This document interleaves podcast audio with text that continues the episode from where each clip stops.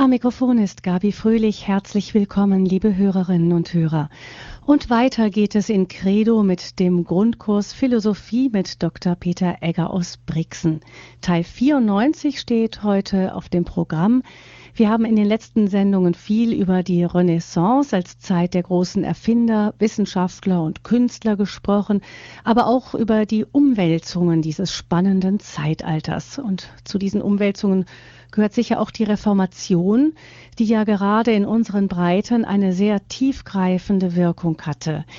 Die Christen der Reformation feiern in gut zwei Jahren 500 Jahre Jubiläum. Da werden wir sicher noch sehr viel zum Thema hören. Drum ist es aber auch spannend, jetzt schon einen Blick darauf zu werfen. Angefangen hat damit Dr. Peter Egger schon in der letzten Sendung mit so den Grundlagen der Reformation. Heute geht es weiter im Thema und ich begrüße dazu ganz herzlich Dr. Peter Egger aus Brixen. Er ist Lehrer für Religion, Philosophie und Geschichte und er wird uns auch durch diese Sendung wieder begleiten. Grüß Sie Gott. Guten Abend. Guten Abend, liebe Hörerinnen und Hörer. Ich darf Sie auch meinerseits sehr herzlich zu dieser heutigen Sendung begrüßen und ich bedanke mich für diese freundlichen Worte der Einführung von Frau Fröhlich. Bevor ich mit meinen Ausführungen beginne, darf ich Sie bitten, dass wir miteinander ein Gebet sprechen, damit der Geist Gottes uns durch diese Sendung begleiten möge. Im Namen des Vaters und des Sohnes und des Heiligen Geistes. Amen. Komm, Heiliger Geist, und erfülle die Herzen deiner Gläubigen und entzünde in ihnen das Feuer deiner Liebe. Sende aus deinen Geist und alles wird neu geschaffen und du wirst das Angesicht der Erde erneuern dann wenden wir uns an die Mutter Gottes und bitten sie um ihr fürbittendes Gebet. Gegrüßet heißt du Maria, voll der Gnade, der Herr ist mit dir, du bist gebenedeit unter den Frauen, und gebenedeit ist die Frucht deines Leibes, Jesus. Heilige Maria, Mutter Gottes, bitte für uns Sünder, jetzt und in der Stunde unseres Todes. Amen. Dann wollen wir uns auch an die Engel wenden und bitten sie um ihren Schutz und um ihr Geleit. Engel Gottes, unsere Beschützer, denen des höchsten Vaterliebe uns anvertraut hat, erleuchtet, beschützt, regiert und leitet uns. Amen. Und dann wenden wir uns noch an einige Heilige und Selige, die sich in besonderer Weise mit philosophischen Fragen aus christlicher Sicht beschäftigt haben. Heiliger Augustinus, bitte für uns. Heiliger Thomas von Aquin, bitte für uns. Heilige Edith Stein, bitte für uns. Seliger Kardinal Newman, bitte für uns. Und heiliger Papst Johannes Paul II, bitte für uns. Im Namen des Vaters und des Sohnes und des Heiligen Geistes. Amen. Liebe Hörerinnen und Hörer, wir haben, wie Frau Fröhlich bereits angekündigt hat, in den vergangenen Sendungen sehr viel über die Renaissance gesprochen. Es ist diese philosophische Sendung am Beginn der Neuzeit, die vor allem in das 15. und 16. Jahrhundert fällt. Und da hat es in den verschiedensten Bereichen große Umwälzungen gegeben. Und auch auf dem Gebiet der Religion hat sich so einiges abgespielt. Wir wissen, dass in die Zeit der Neuzeit diese große Bewegung der Reformation fällt. Und da haben wir einige ganz bedeutende Gestalten, vor allem Martin Luther. Aber wir werden dann auch noch einige weitere Gestalten kennenlernen, so etwa Ulrich Zwingli aus der Schweiz und Johannes Calvin aus der französischen Schweiz beziehungsweise aus dem französischen Kulturraum. Das letzte Mal haben wir noch Martin Luther vorgestellt. Seine bewegte Biografie hat uns auch Einblick gewährt in seine Entfaltung und Entwicklung. Wir haben gehört, dass er 1483 in Eisleben in Thüringen geboren wurde, dass er sich dann zunächst dem Studium der Rechtswissenschaften gewidmet hat, dass er dann aber durch ein plötzliches Bekehrungserlebnis sich dazu gedrängt fühlte, in das Kloster der Augustiner Eremiten in Erfurt einzutreten. Nach einiger Zeit wurde er dann Professor für Altes und Neues Testament in Wittenberg. Und dann kam die große Stunde der Reformation im Jahr 1517. Luther hat aufgrund der verschiedenen Predigten von einem Dominikanermönch namens Tetzel sich herausgefordert gefühlt, einige Thesen anzuschlagen, in denen die verschiedenen Missstände der Kirche angeführt wurden. Und so hat er an der Kirchentür der Schlosskirche in Wittenberg am 31. Oktober 1517 seine 95 Thesen angeschlagen. In lateinischer Sprache wohlgemerkt. Aber diese Thesen wurden dann rasch ins Deutsche übersetzt und durch den Buchdruck wurde es möglich, dass diese Thesen überall verbreitet wurden. Und diese 95 Thesen haben ein gewaltiges Echo ausgelöst. Es begann die Reformation. Man hat sehr rasch festgestellt, dass in diesen 95 Thesen auch einige Lehren vertreten wurden, die mit der katholischen Lehre nicht in Einklang standen. Es kam dann zu verschiedenen Disputen mit großen Gelehrten und schließlich wurde dann Martin Luther auch vor den Reichstag nach Worms zitiert und dort stand er dem damaligen Kaiser Karl V. gegenüber. Karl V. hat Luther aufgefordert, seine Thesen zurückzunehmen, aber Martin Luther hat erklärt, dass er dazu nicht bereit sei.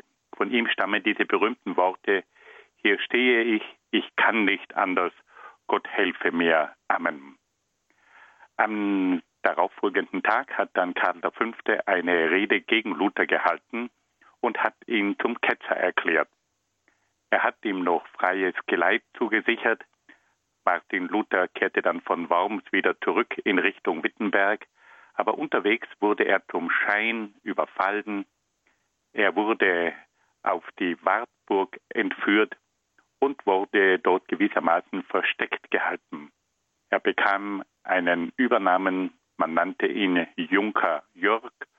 Und in dieser Zeit hat er in einem eigenen Raum in der Wartburg das Alte und Neue Testament übersetzt und wurde damit auch zum großen Übersetzer der Heiligen Schrift in die deutsche Sprache. Es hat zwar schon vor Martin Luther gewisse Übersetzungen gegeben, aber seine Übersetzung war bestimmt die bekannteste der damaligen Zeit. Martin Luther hat nicht nur eine theologische Reformation ausgelöst, sondern hat auch tief in die sozialen Verhältnisse seiner Zeit hineingewirkt, weil nämlich auch in der Gesellschaft verschiedene Menschen sich auf ihn beriefen und versucht haben, mit Hilfe einer neuen Interpretation der Heiligen Schrift die gesellschaftlichen Missstände zu verbessern. Es kam dann zu den Ritterkriegen, es kam dann zu den Bauernkriegen, es kam also auch in der Gesellschaft zu gewaltigen Umwälzungen, die oft zu verschiedenen Kriegen führten. Martin Luther hat hineingewirkt in sein Jahrhundert, hineingewirkt in die Theologie, hineingewirkt in die Kirche, hineingewirkt in die Gesellschaft. Und es ist dann, wie wir wissen, leider auch zu einer Spaltung gekommen, zu einer Spaltung der Christenheit, die bis heute nachwirkt. Heute wollen wir uns ein bisschen den Lehren von Martin Luther im Einzelnen nähern und da interessiert uns in, äh, im Zusammenhang mit dieser Serie auch die philosophische Seite. Zunächst einmal können wir sagen, dass Martin Luther auch ein Vertreter des Humanismus war in einem erweiterten Sinn. Auch er gehörte zu jenen Gestalten, die eine Rückkehr zu den Quellen verlangte. Wir wissen, dass der Humanismus in Italien entstanden ist und dass es damals in Florenz eine Gruppe von Gelehrten gegeben hat, die sich bemüht hat, die Originalquellen der antiken Autoren kennenzulernen und zu übersetzen. Und auf diese Art und Weise war es nun in der Renaissance möglich, die Originaltexte Texte der antiken Autoren besser kennenzulernen. Nun hat Martin Luther diesen Ruf zurück zu den Quellen auch in die Theologie verstärkt hineingetragen. Zusammen mit Erasmus von Rotterdam, einem ganz großen Gelehrten, hat er sich bemüht, zu den biblischen Quellen zurückzukehren und hat sich darum bemüht, aus diesen Quellen des Alten und des Neuen Testaments die christliche Lehre neu zu verstehen. Wir können also sagen, dass Martin Luther auch in einem gewissen Sinn der Bewegung des Humanismus angehört und dass dieser Ruf zurück zu den Quellen für seine theologische Entwicklung von großer Bedeutung war. Ein zweiter Grundzug, der Martin Luther auch mit der Philosophie der Renaissance verbindet, ist sein Bemühen um einen individuellen Glauben. Wir wissen, dass die Renaissance den einzelnen Menschen in den Mittelpunkt gestellt hat. Es kehrte in der Renaissance, in dieser Zeit der geistigen Wiedergeburt der Antike, auch diese Vorstellung zurück, dass der Mensch, der einzelne Mensch, das Maß der Dinge sei. Und das spürt man auch in der Theologie von Martin Luther. Martin Luther stellt sich die Frage, wie der einzelne Mensch Gott gegenübersteht. Er stellt sich auch die bange Frage, wie finde ich einen gnädigen Gott?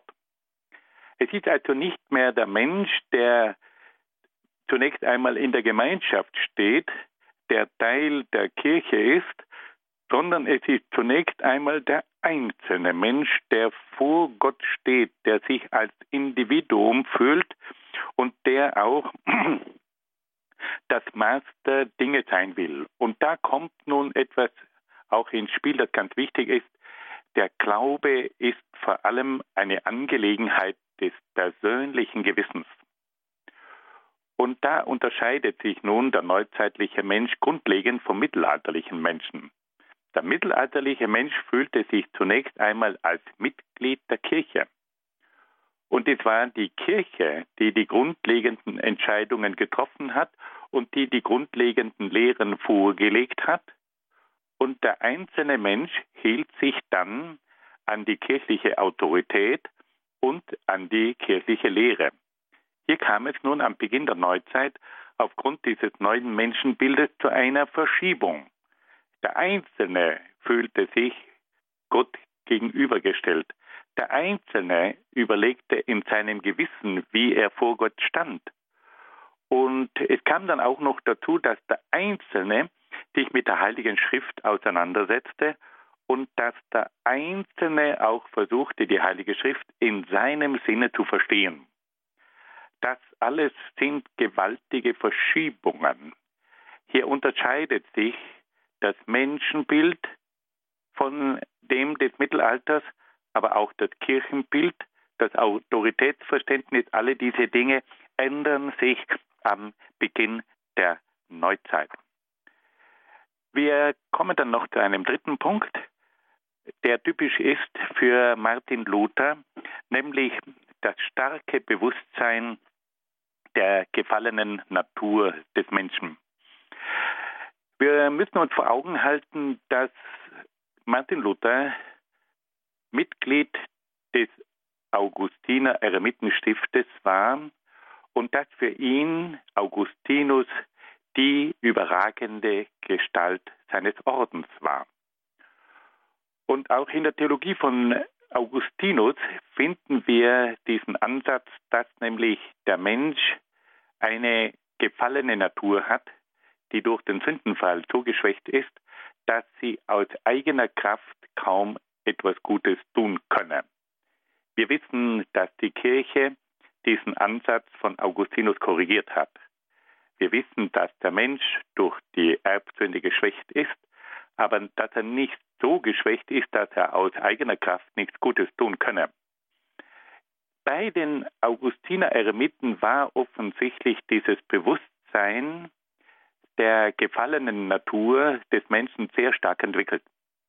Und so hat auch Martin Luther dieses Gefühl entwickelt, dass seine menschliche Natur so gefallen sei, dass es nur durch die Gnade möglich sei, überhaupt gerettet zu werden. Wir müssen also auch diesen Ansatz bei Martin Luther berücksichtigen. Er hat dieses Verständnis von der gefallenen Natur des Menschen. Und diese gefallene Natur des Menschen ist so stark geschwächt, dass der Mensch eigentlich nur mit Hilfe der Gnade etwas Gutes tun könne. Wir wissen, dass Erasmus von Rotterdam, der zweite große Theologe der damaligen Zeit, diese Position, diesen Standpunkt von Martin Luther nicht geteilt hat. Er schreibt gegen Martin Luther und sagt, dass die Natur des Menschen zwar durch den Sündenfall geschwächt sei, aber dass es sehr wohl noch die Möglichkeit gäbe, aus eigener Kraft Gutes zu tun.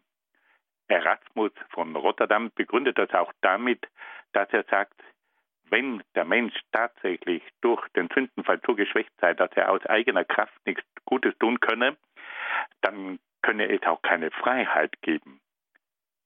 Und Erasmus von Rotterdam versucht als Humanist die Freiheit des Menschen zu verteidigen. Und er sagt, der Mensch hat aus eigener Kraft die Möglichkeit, in Freiheit gewisse Entscheidungen zu treffen. Er ist nicht so gefallen, dass er gewissermaßen gar nicht die Freiheit hat, etwas Gutes zu tun. Und so sehen wir also, wie Erasmus von Rotterdam sich in diesem kritischen Punkt gegen Martin Luther wendet. Nun kommen wir zu den theologischen Aspekten von Martin Luther. Martin Luther war also auf der einen Seite in mehreren Punkten der Philosophie seiner Zeit verpflichtet. Er war ein Mensch, der sich bemüht hat, zu den Quellen, zu den Originaltexten des Alten und des Neuen Testaments zurückzukehren.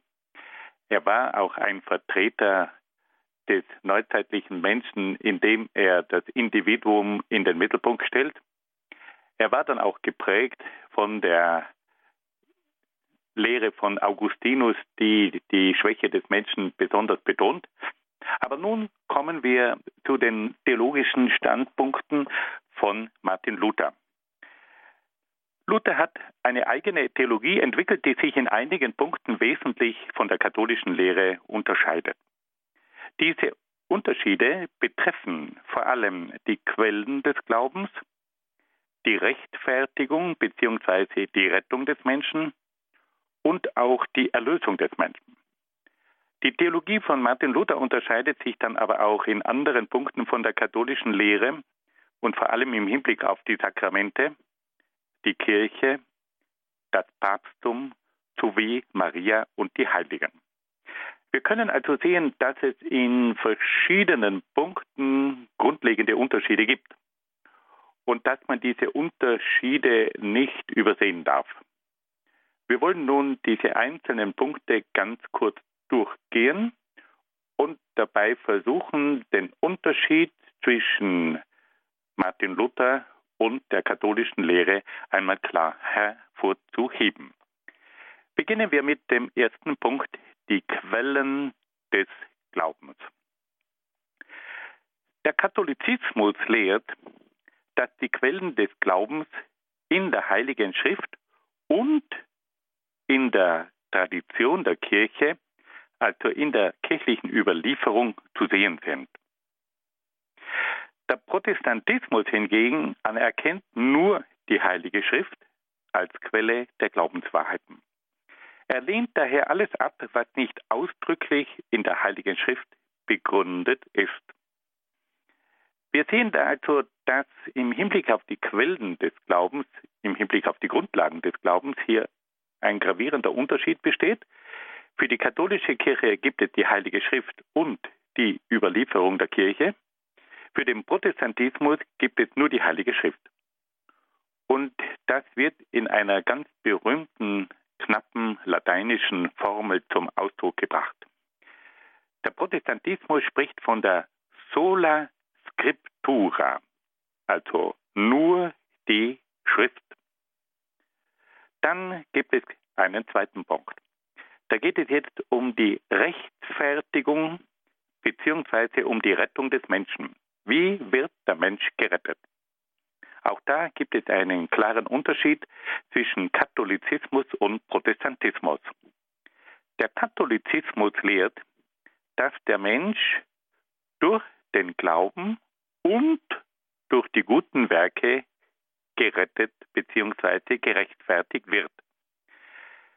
Martin Luther hingegen verkündet, dass der Glaube allein zur Errettung des Menschen führt.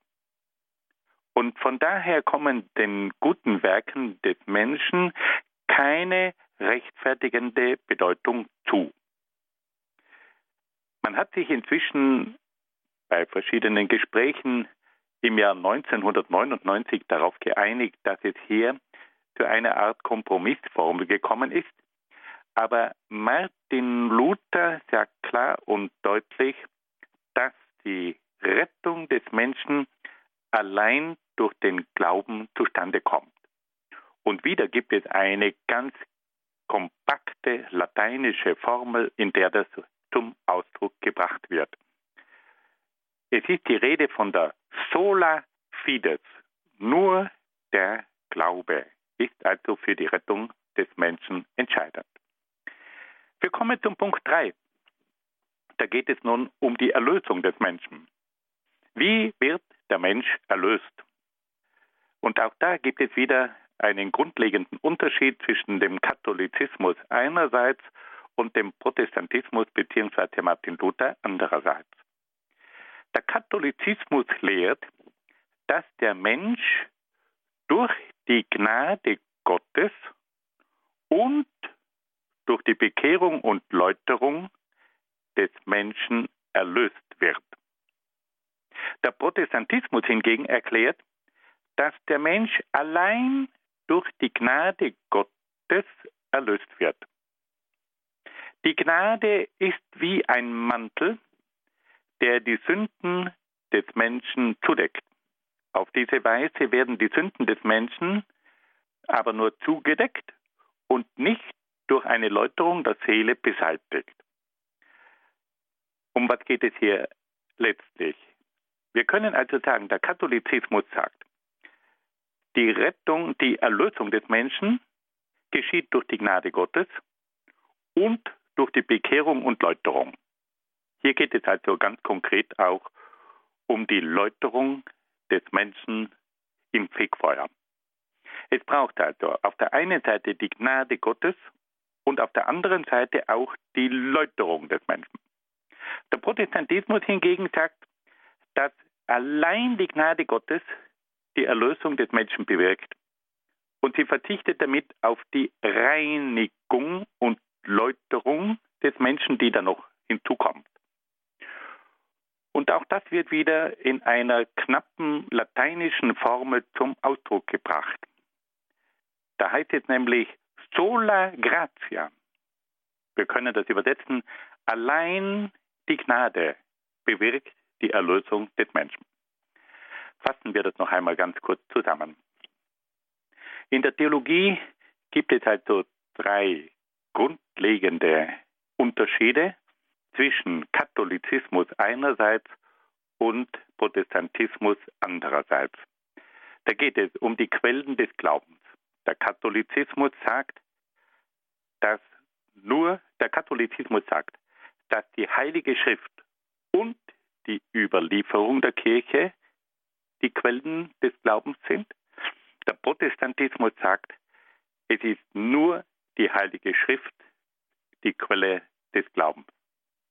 Dann der zweite Schwerpunkt, die Rechtfertigung bzw. die Rettung des Menschen. Der Katholizismus sagt, dass die Rettung des Menschen den Glauben und die guten Werke voraussetzt. Der Protestantismus sagt, dass die Rettung des Menschen allein durch den Glauben geschieht. Dritter Schwerpunkt, die Erlösung des Menschen. Der Katholizismus sagt, dass der Mensch allein durch die Gnade erlöst wird.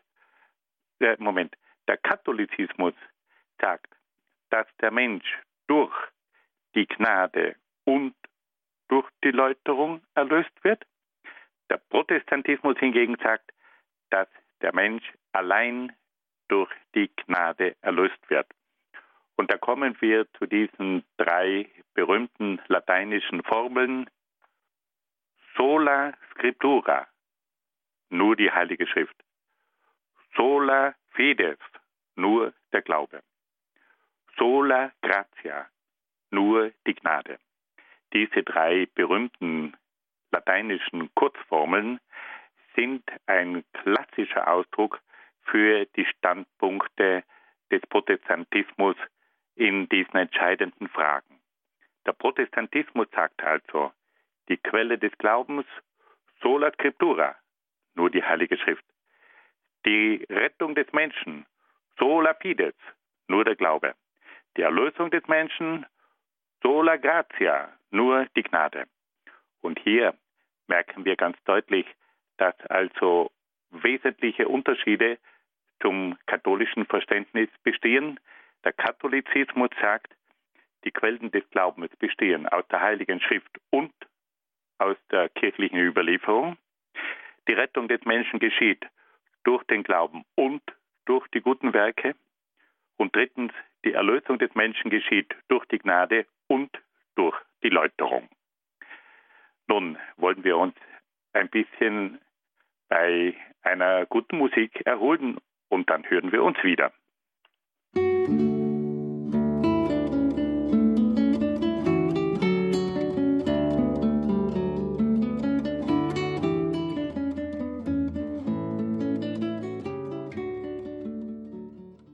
Sie haben eingeschaltet in der Sendung Credo und im 94. Teil in unserer Reihe Grundkurs Philosophie widmet sich Dr. Peter Egger aus Brixen der Lehre von Martin Luther.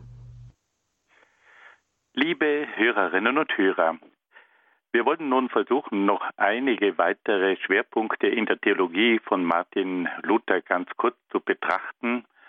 Und wir wollen dabei auch versuchen, die Unterschiede zwischen dem Protestantismus und dem Katholizismus etwas aufzuzeigen.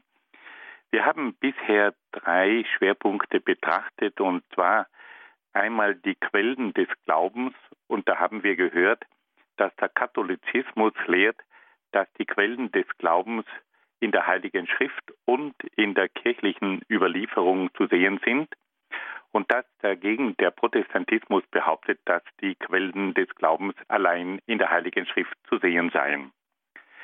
Dann war ein zweiter Schwerpunkt die Rettung des Menschen. Der Katholizismus lehrt, dass die Rettung des Menschen den Glauben und die guten Werke voraussetze. Der Protestantismus sagt, dass der, die Rettung des Menschen ausschließlich vom Glauben des Menschen abhängt. Und schließlich hatten wir noch einen dritten Schwerpunkt im Visier, nämlich die Erlösung des Menschen. Der Katholizismus sagt, dass der Mensch erlöst wird durch die Gnade Gottes und durch die Läuterung des Menschen. Der Protestantismus hingegen lehrt, dass die Erlösung des Menschen allein durch die Gnade geschieht. Diese drei Lehren des Protestantismus kommen in den drei berühmten lateinischen Kurzformeln zum Ausdruck sola scriptura, nur die Heilige Schrift, sola fides, nur der Glaube und sola gratia, nur die Gnade. Nun gibt es aber auch noch in anderen Bereichen einige Unterschiede zwischen dem Katholizismus und der Lehre des Protestantismus. Und da geht es nun um einen vierten Schwerpunkt, nämlich um die Sakramente. Der Katholizismus lehrt, dass es sieben Sakramente gibt. Der Protestantismus hingegen erklärt, dass es nur zwei Sakramente gibt, nämlich die Taufe und das Abendmahl. Und hier merken wir, dass hier das Prinzip der Sola Scriptura klar angewendet wird, weil man nämlich in der Heiligen Schrift diese zwei Sakramente ganz deutlich nachweisen kann. Wir wissen, dass Jesus den Auftrag gegeben hat, zu taufen und dass Jesus auch den Auftrag gegeben hat, das Abendmahl im Sinne eines Gedächtnisses zu feiern. Und da merken wir nun, dass es aber in der katholischen Kirche noch weitergeht, dass man nämlich in der Heiligen Schrift nicht nur diese zwei Sakramente in diesem Sinne äh, zu sehen glaubt, sondern dass es eben auch noch weitere Sakramente gibt und dass diese Sakramente auch oft etwas anders verstanden werden. Die katholische Kirche weist also darauf hin, dass es auch noch das Sakrament der Firmung gibt durch das Pfingstereignis. Die Eucharistie wird in einem vertieften Sinne gesehen auch als ein Opfergottesdienst. Dann gibt es auch noch das Sakrament der Buße, weil Jesus darauf hinweist, wem ihr die Sünden vergebt, denen sind sie vergeben und wem ihr sie behaltet, denen sind sie behalten.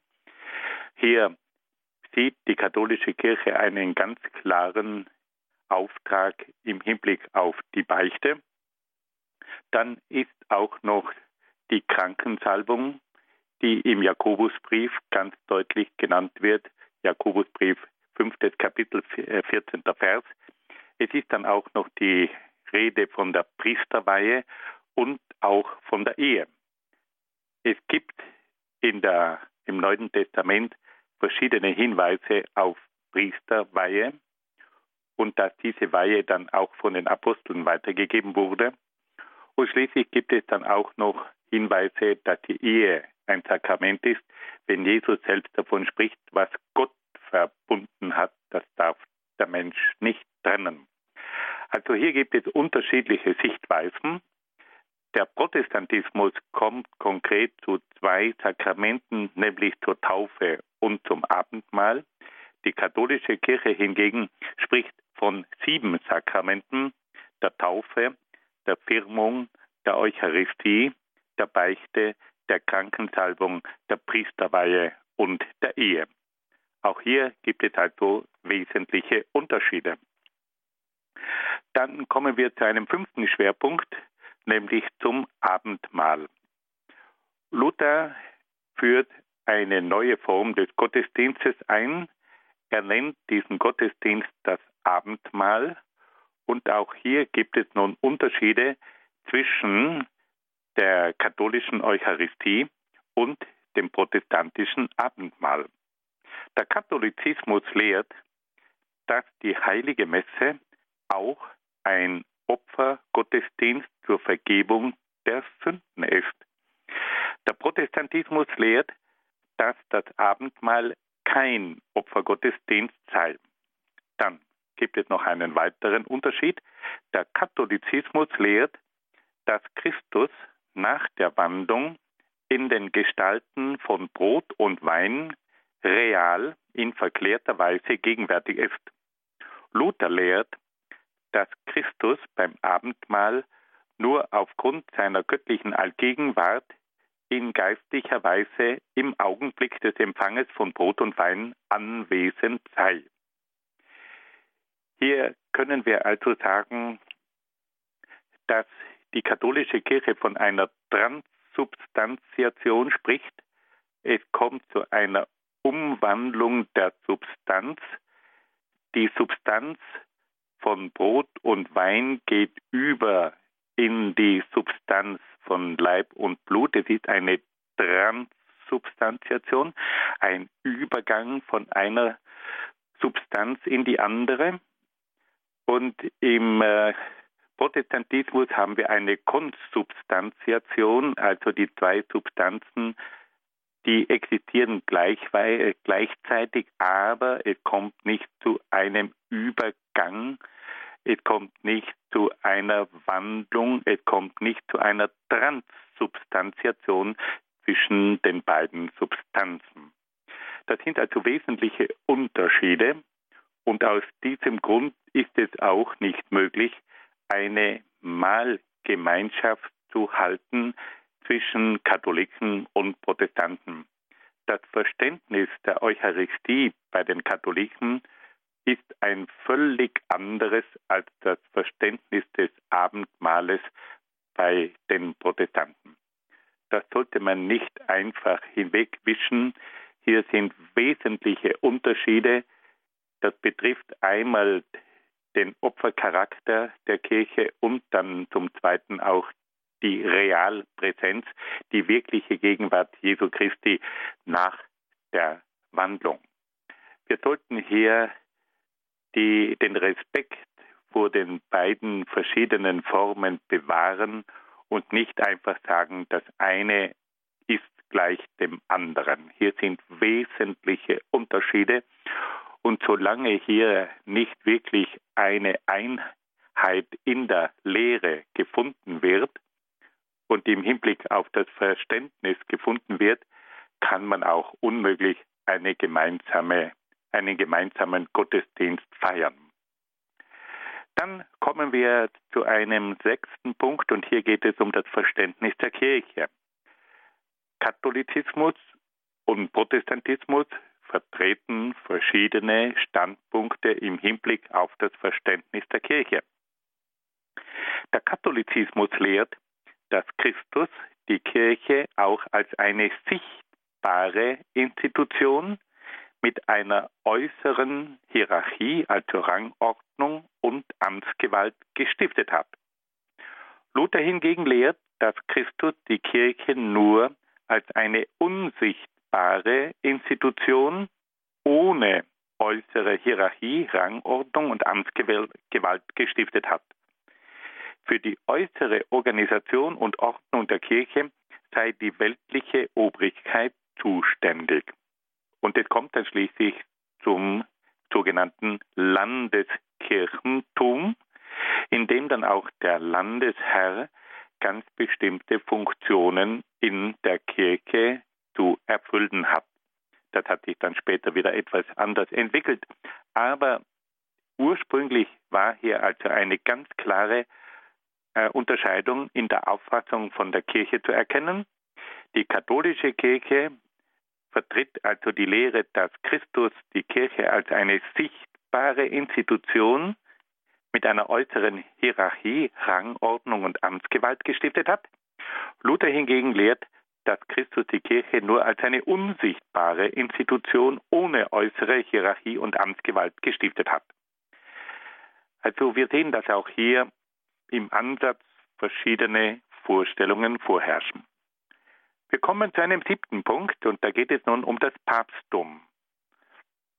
Wie sieht der Katholizismus das Papsttum und wie betrachtet der Protestantismus das Papsttum?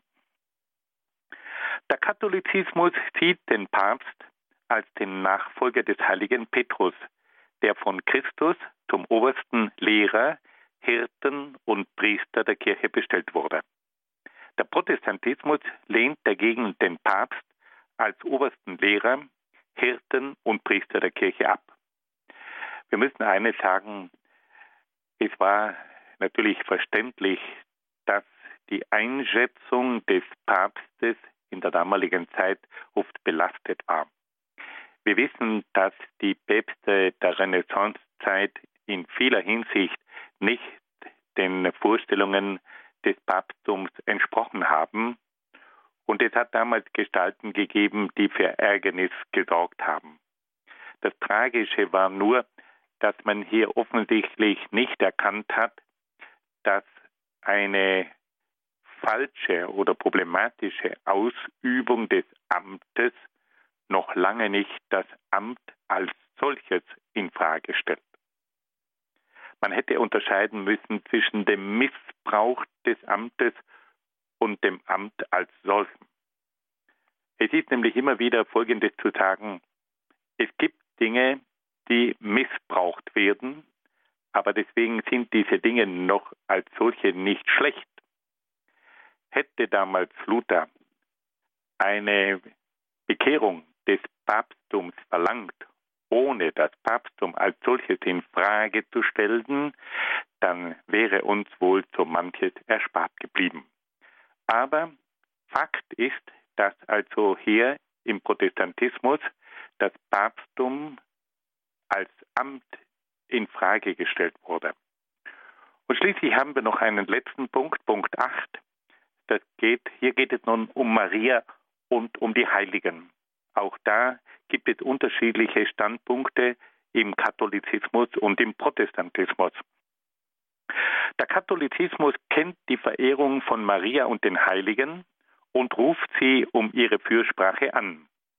Der Protestantismus hingegen lehnt die Verehrung von Maria und den Heiligen ab.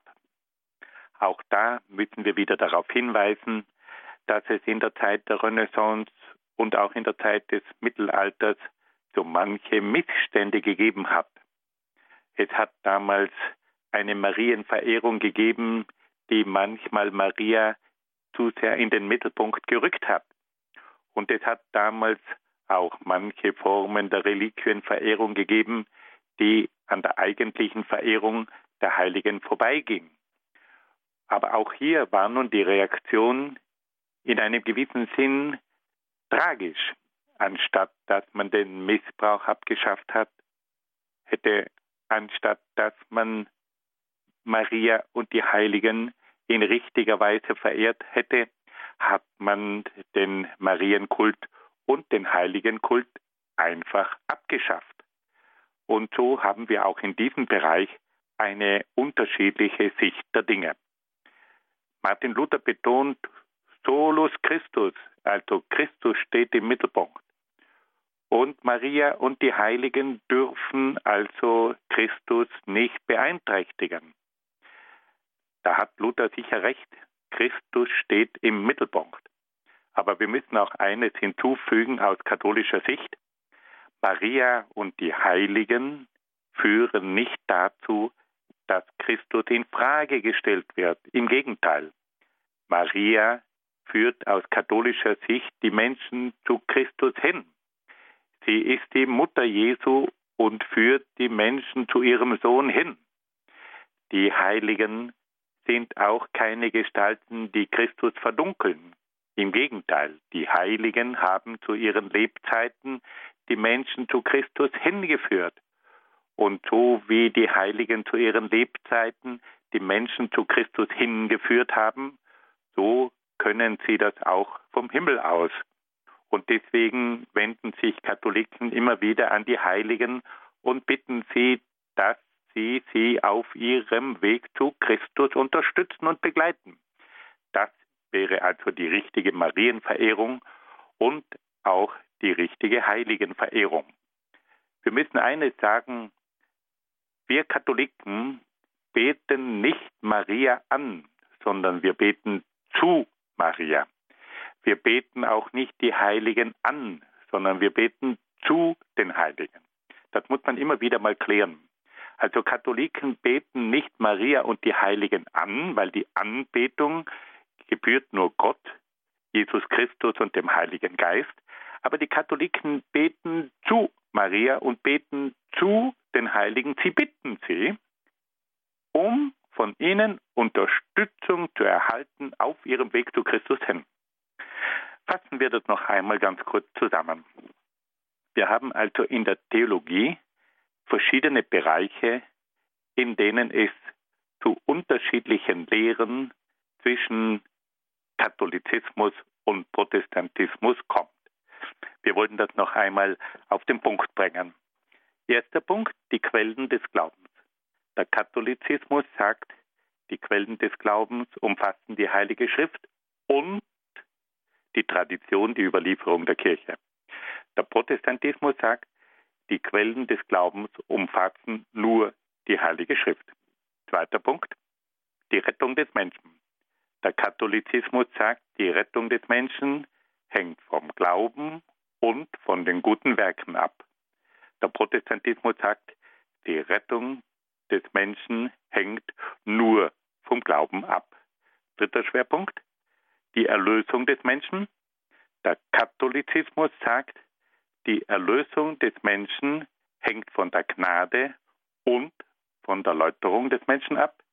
Der Protestantismus sagt, die Erlösung des Menschen hängt nur von der Gnade Gottes ab. Dann ein vierter Schwerpunkt sind die Sakramente. Der Katholizismus weist sieben Sakramente auf, der Protestantismus weist zwei Sakramente auf, die Taufe und das Abendmahl.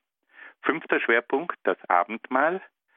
Der Katholizismus sagt, dass die Eucharistie auch ein Opfergottesdienst sei und dass es nach der Wandlung zur wirklichen Gegenwart Jesu in den Gestalten von Brot und Wein kommt. Der Protestantismus betrachtet das Abendmahl als ein Gedächtnismahl und spricht von einer Gegenwart Jesu bei dem Empfang des Abendmahls, aber nicht im Sinne einer wirklichen Gegenwart Jesu in den Gestalten von Brot und Wein. Ein sechster Schwerpunkt betrifft die Kirche. Die katholische Kirche sagt, die Kirche ist eine sichtbare Institution mit einer äußeren Hierarchie und Amtsgewalt. Luther hingegen sagt, die Kirche ist eine unsichtbare Institution ohne äußere Hierarchie und Amtsgewalt. Das hat sich dann später dann noch etwas weiterentwickelt. Dann siebter Punkt, das Papsttum. Für den Katholizismus ist der Papst der oberste Lehrer, Hirte und Priester der Kirche. Der Protestantismus lehnt das Papsttum ab. Achter Punkt, Maria und die Heiligen. Der Katholizismus kennt die Verehrung von Maria und den Heiligen und der Protestantismus lehnt die Verehrung von Maria und den Heiligen ab.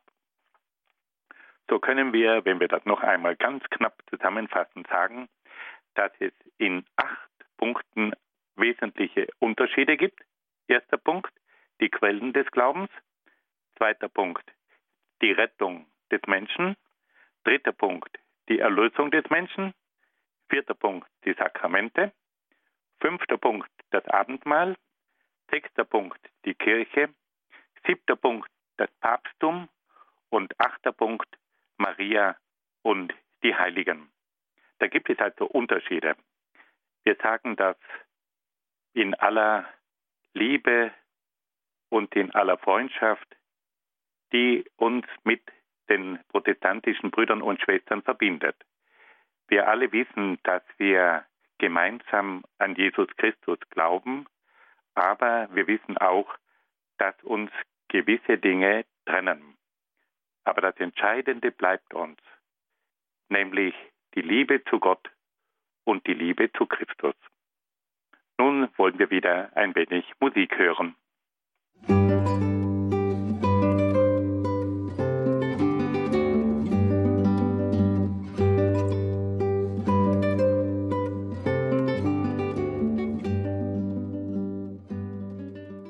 Sie haben eingeschaltet im Grundkurs Philosophie in der Credo-Sendung und Dr. Peter Egger aus Brixen hat uns erzählt von der Lehre Martin Luthers in dieser Sendung.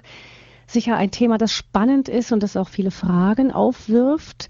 Wenn Sie solche haben, wenn Sie Fragen möchten, stellen direkt an Dr. Peter Egger, dann können Sie jetzt anrufen. Ein paar Minuten haben wir noch in der Sendung unter der Hörernummer 089 517 008 008. Ich wiederhole die Hörernummer 089 517 008 008.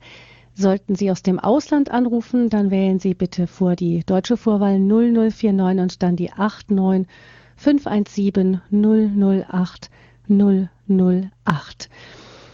Ich danke ganz herzlich Ihnen, Dr. Egger, für Ihre ganz, ja, so ganz gut strukturierte und ähm, und auch ganz grundlegende Erläuterung zu dem, was die Lehre von Martin Luther von der katholischen Lehre, von der er sich abgewandt hat, auch unterscheidet.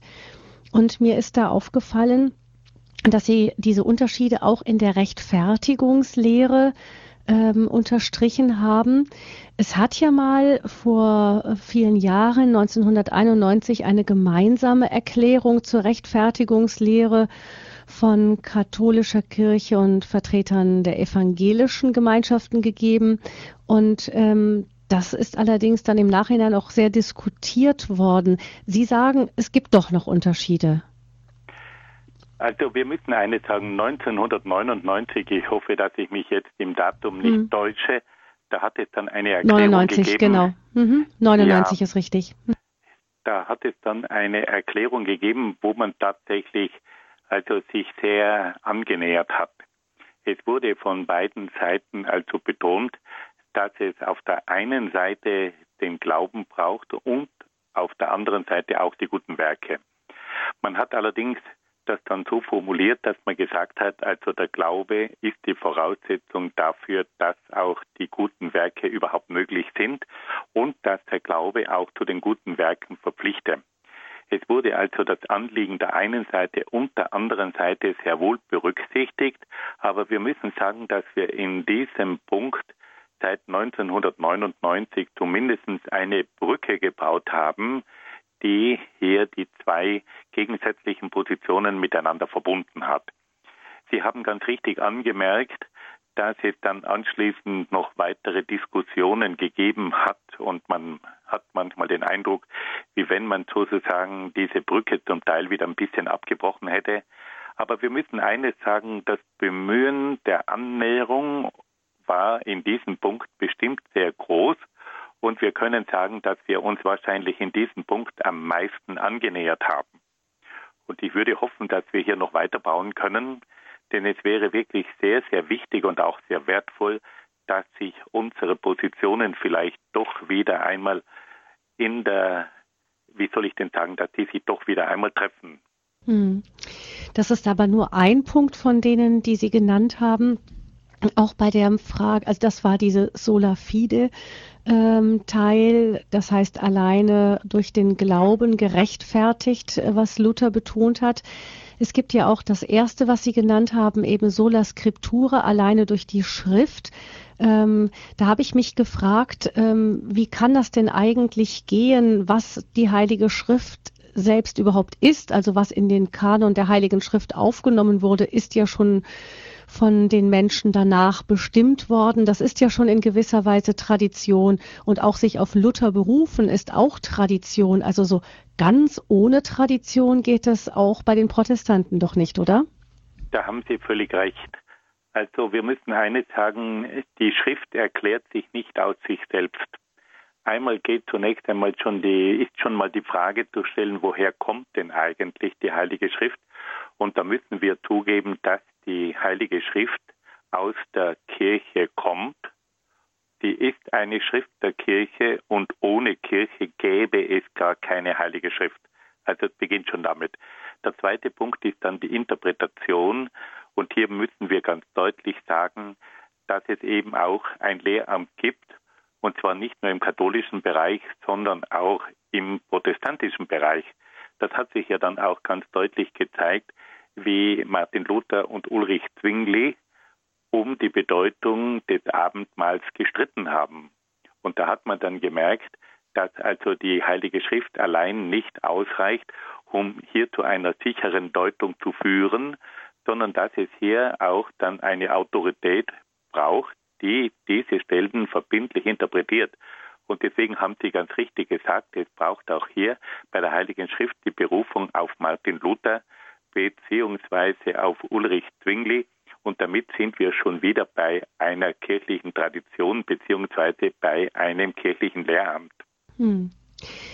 Ich begrüße nun äh, Frau Krämer in dieser Sendung. Sie ruft uns aus Herzogenaurach an. Grüß Sie Gott, Frau Krämer. Ja, Guten Abend. Grüß, grüß Gott. Ganz herzlichen Dank, Herr Dr. Peter Egger für den Vortrag.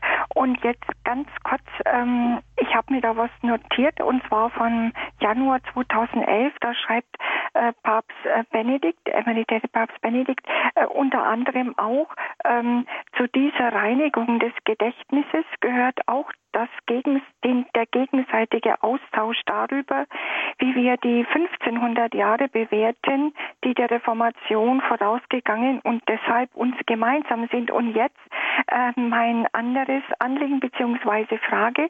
Ähm, äh, Karl Rahner hat die heilige Eucharistie, also die heilige Messe, äh, die Vergegenwärtigung des Kreuzesopfers Jesu, also nach äh, katholischem Glauben, ähm, als symbolträchtiges Gemeinschaftsmahl bezeichnet.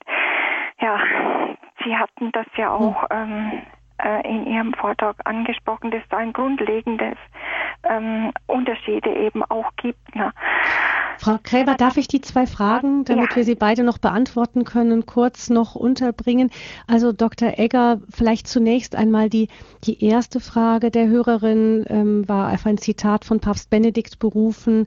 Es gibt ja auch noch eine lange gemeinsame Geschichte. Sehen die Protestanten das als eine gemeinsame Geschichte, diese 1500 Jahre?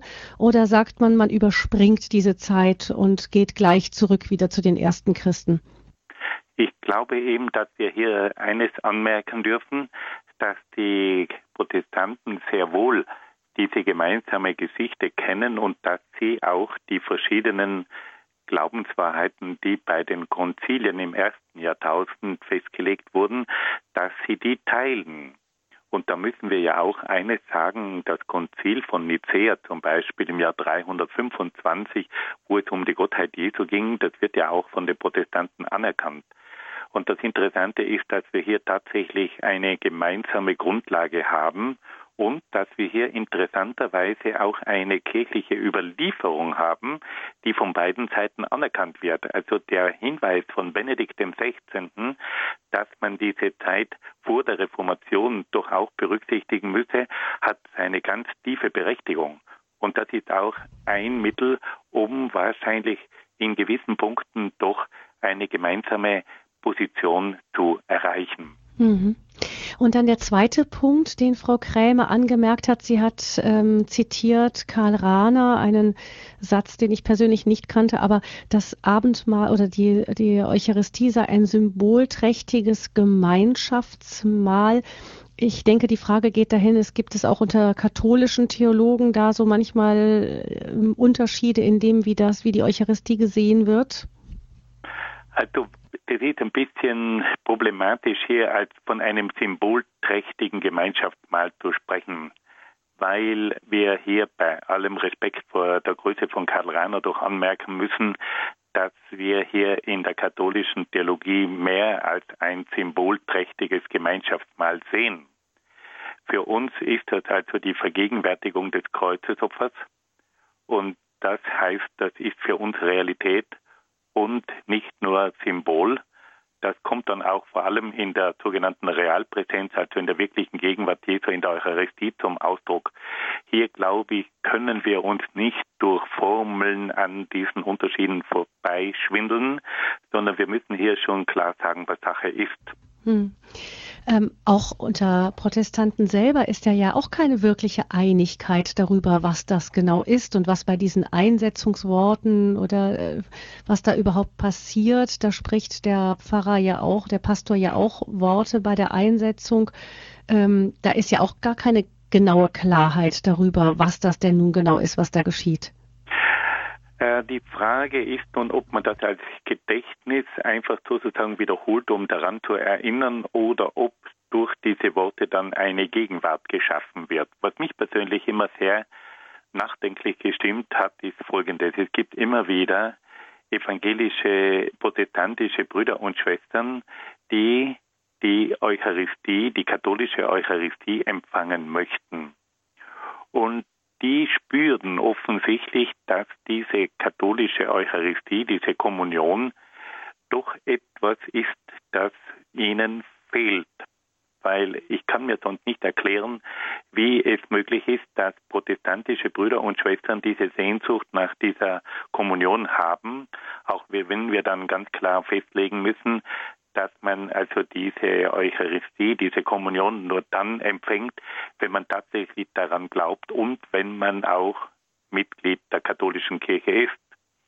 Da gibt es also ganz bestimmte Bestimmungen, die schon einzuhalten sind. Aber die Tatsache, dass es bei protestantischen Brüdern und Schwestern diese Sehnsucht nach der Kommunion gibt, zeigt, dass auch bei unseren protestantischen Brüdern und Schwestern sehr wohl ein Wissen ist, dass hier die katholische Kirche etwas hat, das in der, Kathol in der protestantischen Kirche zu kurz kommt. Mhm. Ja, das ist ein Thema, das wir sicher noch in den nächsten Sendungen im Grundkurs Philosophie weiter entfalten können. Die Reformation, da steckt auch viel Diskussionsstoff immer noch drin, viel Fragebedarf. Herzlichen Dank Dr. Egger, dass Sie uns heute über die Lehre von Martin Luther erzählt haben. Dankeschön dafür und wir sind gespannt aufs nächste Mal. Da geht es dann weiter mit den reformatorischen Lehrern, oder? Ja, da geht es dann noch um die weiteren großen Reformatoren Ulrich Zwingli und dann Johannes Calvin. Und dann mhm. kommen wir auch noch auf Jakob Böhme zu sprechen, auf den bekannten Theosophen aus Görlitz in Ostdeutschland. Also da warten noch mhm. einige interessante Denker und äh, gestalten auf uns. Wir sind sehr gespannt. Vielen herzlichen Dank, Dr. Egger, für die heutige Sendung. Alles Gute, auf Wiederhören. Am Mikrofon verabschiedet sich Gabi Fröhlich.